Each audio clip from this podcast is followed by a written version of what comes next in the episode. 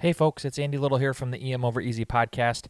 It is July of 2020. Drew, Tanner, and myself are all taking the summer off to be with our families and recharge for the upcoming season of the EM Over Easy podcast. But in the midst of all this, we understand that there are many people around the world hurting. Whether it's from coronavirus, Black Lives Matters, or other episodes of social injustice, we wanted to bring to the forefront that this has been a key part of what our More Than Medicine conversations have been since starting four years ago.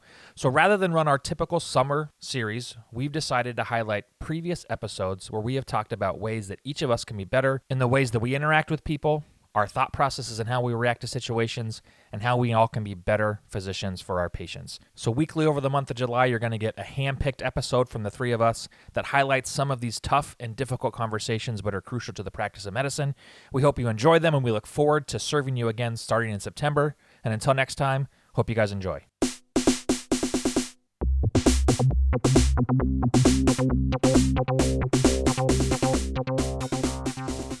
Hey there, EM Over Easy listeners. Drew here.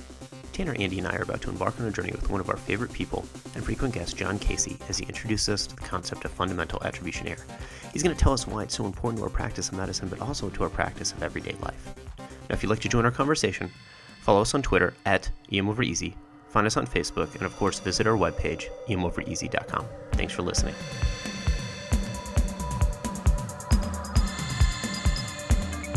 John, thank you for joining us today. Before we get going on the conversation, I want you to introduce this concept of fundamental attribution error to our listeners because I'm not sure everyone is going to know the term and know exactly what we're talking about before we dive into a conversation. Absolutely. So, uh, really excited to be here with you guys. Um, I have a real passion for this, so I like kind of bringing these concepts in. Fundamental attribution error is probably, actually, for me, it was the first concept that I picked up in psychology that I saw had real application. So I think it's a great way to start off because I think a lot of people relate to it. It was a it was a phrase that was kind of first coined in the social psychology literature in 1977. Um, there was a gentleman um, named Lee Ross, and he basically coined the term. But there had been kind of the undertow of research before that, dating all the way back to the 1950s.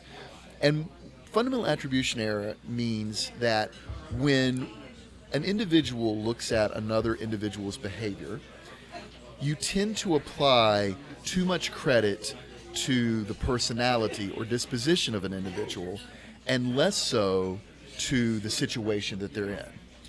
And it actually flips when it's about yourself. So it, it, sounds a little complicated, but let me give you a really basic example. Everybody's probably unfortunately experienced.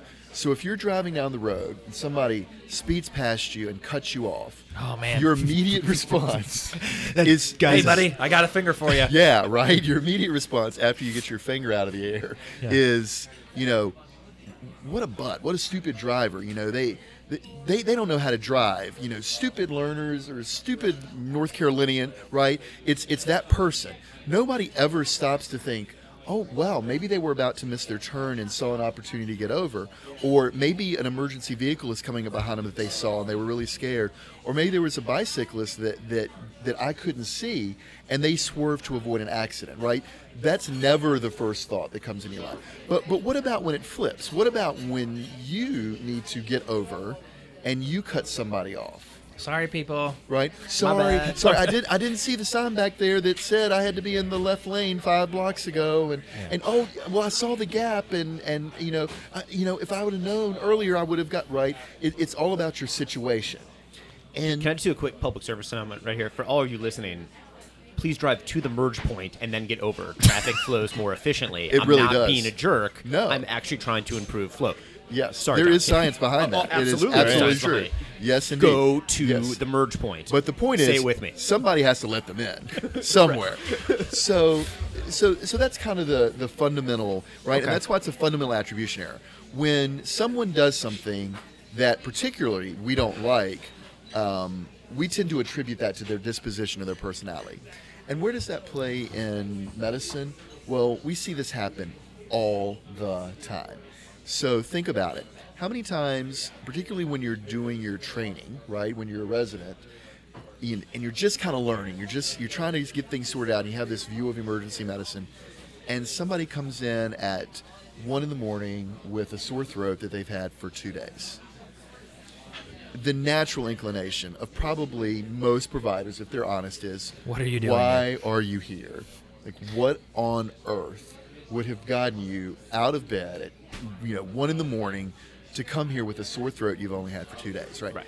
This is a classic case, And that's a negative connotation. and that's a negative connotation. This is a very classic case of fundamental attribution error. The things that pop into your head are this person doesn't want to pay their bill, they don't take responsibility for themselves, they don't make the effort to go see their primary care doctor, they could have looked this up, they should have known this is an emergency.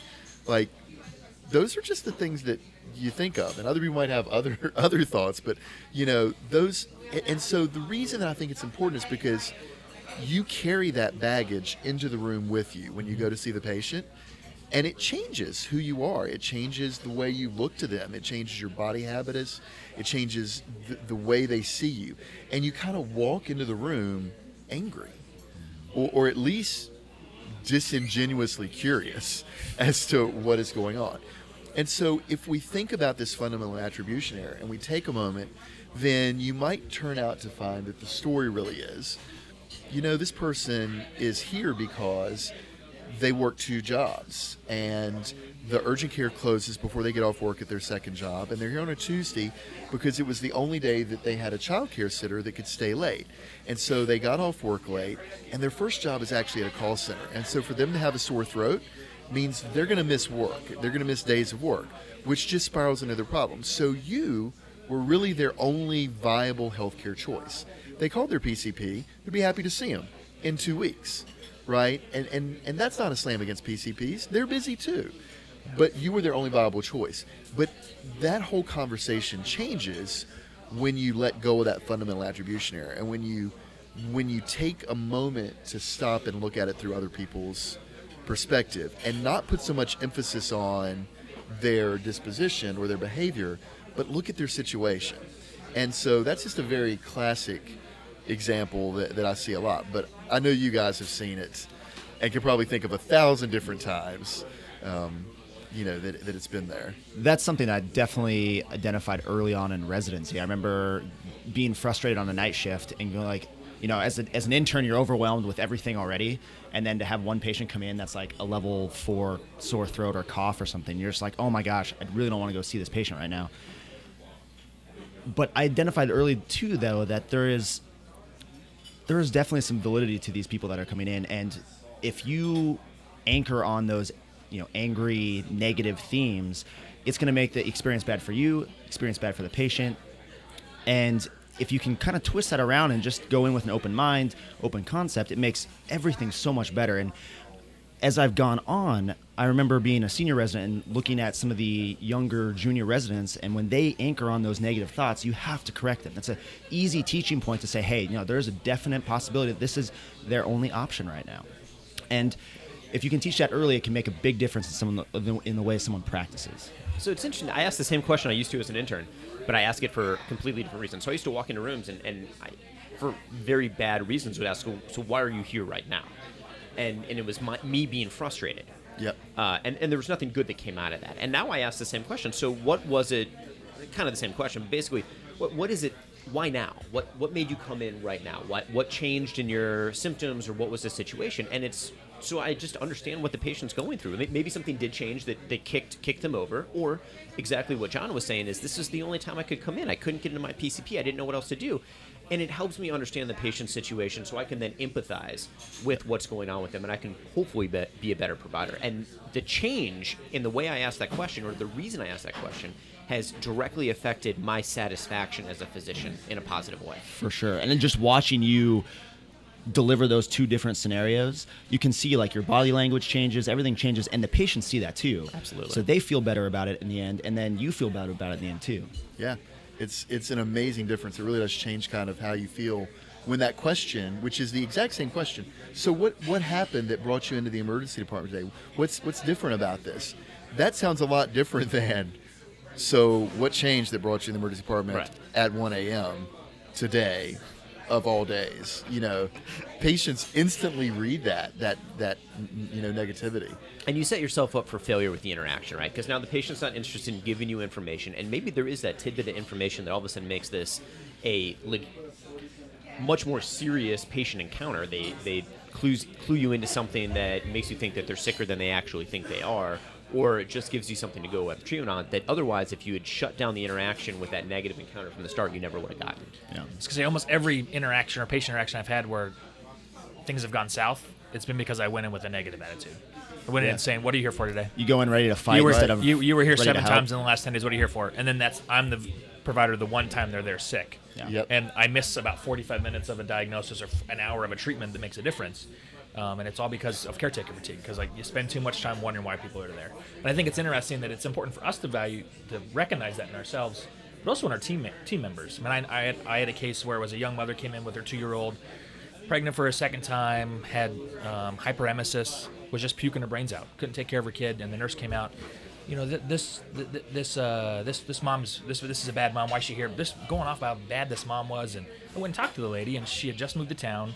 Her significant other was working out of state to provide for her and for their child, so they wouldn't have to be on government assistance. And she was there with her two-year-old, and her, she was puking her brains out while I was in the room. And two-year-old's playing on her iPad. I'm like, what do we need to do to help you? Rather than this negative of you should be home taking care of your kid. It was the the next step of why are you really here? And it was because she needed help. And so as a provider, we have to find that for people and not, not, not be so judgmental. And, so and this is why I really like these pop psychology um, type topics, right? Because it's actually really a little bit cathartic for everybody to kind of nod their heads and go, yeah, I've totally done that. Yeah. Right? I've, I've participated in that. And to know that there's actually a principle in social psychology about, about why that is, it's actually about kind of, you know, protecting your own persona and, and attributing things to people so that you can identify the bad members of society. So there's reasons that this this has kind of become uh, a social principle, and and it is. It's nice to know that there's a name for it and that there's a phenomena that is actually happening. Uh, I know everybody wanted to go phenomena when I said that, Yep. but but I resist it. I Exactly resist- I what know I I was said Thank you, earlier. thank you, everyone. I love the faces. Uh, so, um, uh, so there was this great.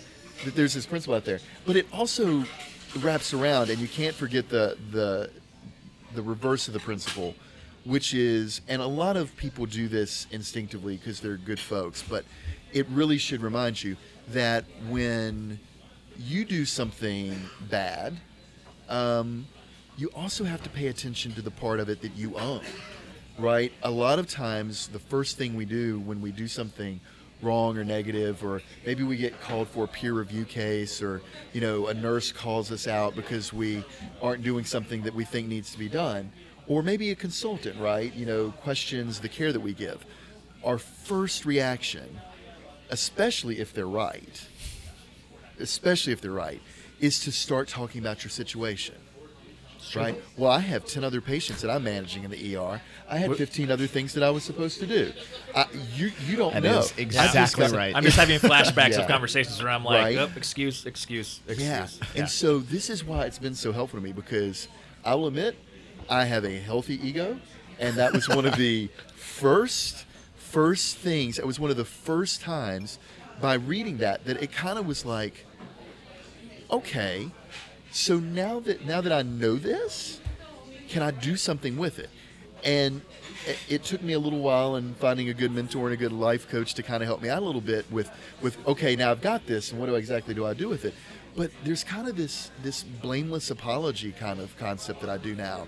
When somebody points out that I've done something wrong, I kind of just pause for a second and acknowledge the mistake, but I don't attribute to sources. I just own it, right? Because whoever's pointing it out usually doesn't really give a crap why you, you failed to give somebody antibiotics that clearly has meningitis. They just want the situation addressed and exactly. taken care of. It's Yeah. it, right. It, it, I can unravel that later, um, but we do it because we feel like we have something to prove.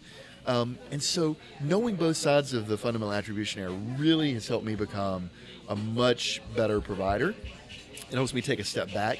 It helps me take criticism way better, way, way better than I used to. Um, and so I'm just hoping that by kind of sharing that with others, uh, they'll be able to apply it themselves and kind of maybe read up on a little bit and think about it and, and maybe just be able to apply that one little that one little aspect to their everyday career. Maybe have a, a better day because of it. So before we go too far down, kind of the second pathway that you Yes. started, I have no doubt that most of our listeners were nodding their head going, yes, I absolutely have walked in the room. I've made that bad assumption. I've had that bad patient encounter. I've made those mistakes before, and some of them have addressed it, some of them haven't. What is your advice to our listeners to begin to make that permanent change in the way you approach these patients so that you can have more positive outcomes and interactions? Right. The very first step, which is the hardest one, is taking the time to think about it. And that really just requires that. Um, and I found the easiest way was to have a check partner that basically find that person that's willing to kind of call you out or help you out. You know, if you say, if you see me doing this, I, I want you to point it out, right? And we have great nursing colleagues and techs and you know paramedics that will, that will do that for you. And all you do, you don't have to tell them why you're doing it. Just say, when you see me or hear me say something like this, could, could you just point it out? You're not responsible for what happens after that, but just I want you to point it out. I'm trying to do a little self improvement once you start doing it, it's amazing how you see it in pretty much every interaction that you Absolutely. do. And that's that's just the first part. And once you're aware of it, you know, it's kind of the it's it's the whole the more you know thing. Once once you're aware of it, then you can take your own actions to address it. And and recognizing that when you still do it, it's okay. But now you have the power to kind of at least be able to step back and you go, you know what? When I came in here with that cranky attitude about why you're here, I apologize for that. I made some assumptions that were really bad. I've actually had that conversation with the patient. You know, hey, you know, we didn't get off to the best start, and that's totally my fault because I came in here and made some assumptions that were really bad about you, and I bet you made some assumptions because of my assumptions that were really bad about me. I'm actually a nice guy and I want to help take care of you. Let's start this over. Can we do a redo? And invariably, patients are like, you just see them, their shoulder, something like, thank you. Like, yeah, we can do it over. I have to Yeah. admit, I've never actually had one of those go bad. Yeah. Like, it maybe, maybe, maybe I'm fortunate, but it, hey, I screwed up. They're, Yeah. They're always very, very forthcoming with more information and very, like, the interaction just dramatically improves. So, And, and I don't think you even have to be that That blunt. blunt. about it. Right. You can truly you you kind of get that sense the conversation has gone awry. Maybe you've made some assumptions, some comments, some posturing that the patient's picking up on, and you mm-hmm. just look at them like, "Listen, I'm I'm on your team. I'm here. I want to take care of you." You, you sit down, you look at them in the eye, you, you you know put your hand on their their leg, hold their hand, whatever the case may be, and actually get that personal interaction with them, and that resets the situation right It there, does, and then yeah. you can go forward. And sometimes you do have to straight out apologize for your actions, or or Yeah.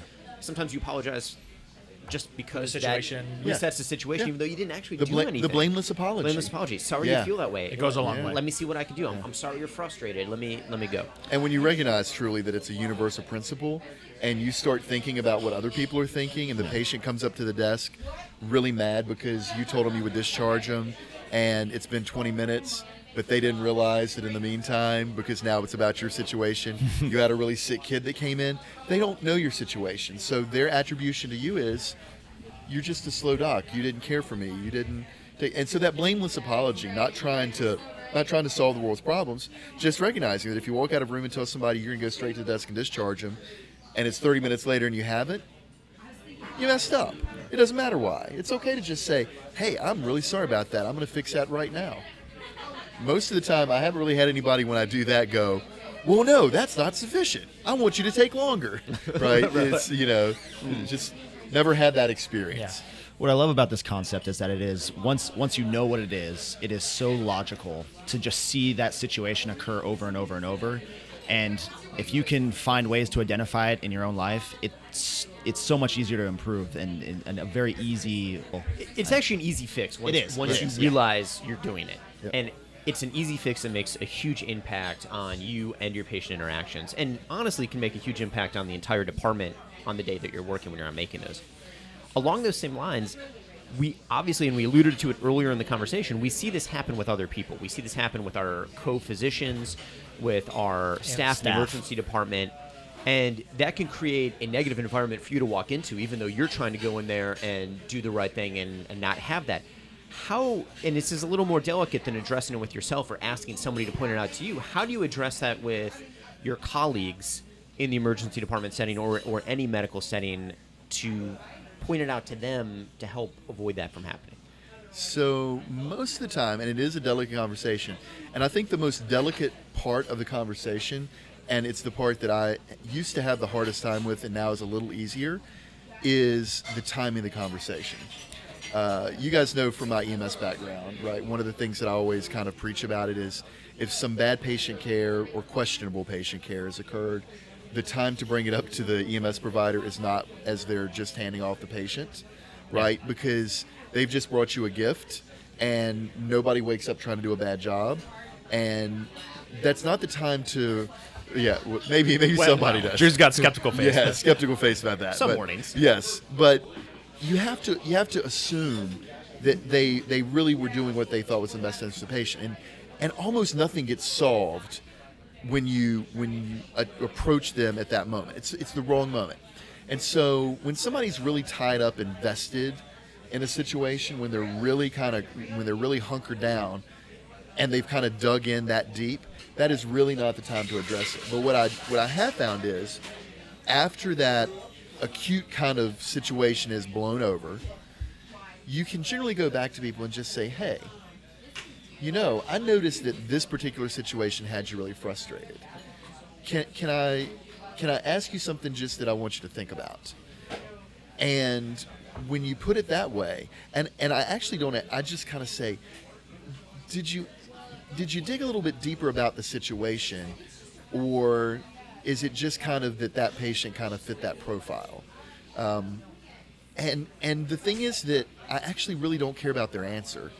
I just want to plant that seed and i found that to be a much better because if they're interested and open to that idea they're going to start engaging in the conversation like what do you mean? And and what did you see? Or what did i do?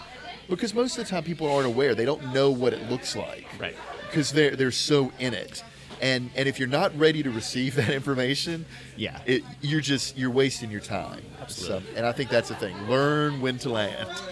I, I think I've seen how that can can work really easily when you approach it from just like the back door, where you go and see the patient come out, and you're sitting back, you know, documenting stuff, and that staff member, other provider comes up, and you can just say, you know what, I actually kind of feel bad for that patient because, and that you're putting all the onus of the whole situation on Right, you, right. and planting the seed in their brain to Yeah. kind of recheck themselves and say, hey. You know what? Maybe I maybe I took that situation a little wrong or that scenario a little off kilter. exactly yeah you don't and again it's that you own you own the part and that the you're not dismissing the other provider's uh, feelings in fact if you really understand the fundamental attribution error, error you you know why they think that Yeah. and that is actually a little bit refer- you, you you know that it's it. that it's you get it you understand and so it's it can help you understand that situation and navigate it much more uh, much much easier in a much better way Awesome. John, I think this is a good spot to end part one of the conversation. I think there are multiple parts uh, to have to this, and this is just step one. So thank you so much for joining us. thanks for having me got- psychology. Yeah. yeah, this is. yeah. Uh, I'm looking forward to the next time we have the conversation and uh, our next breakfast at DK Diner. Excellent. Thanks for joining, and thanks everyone for listening.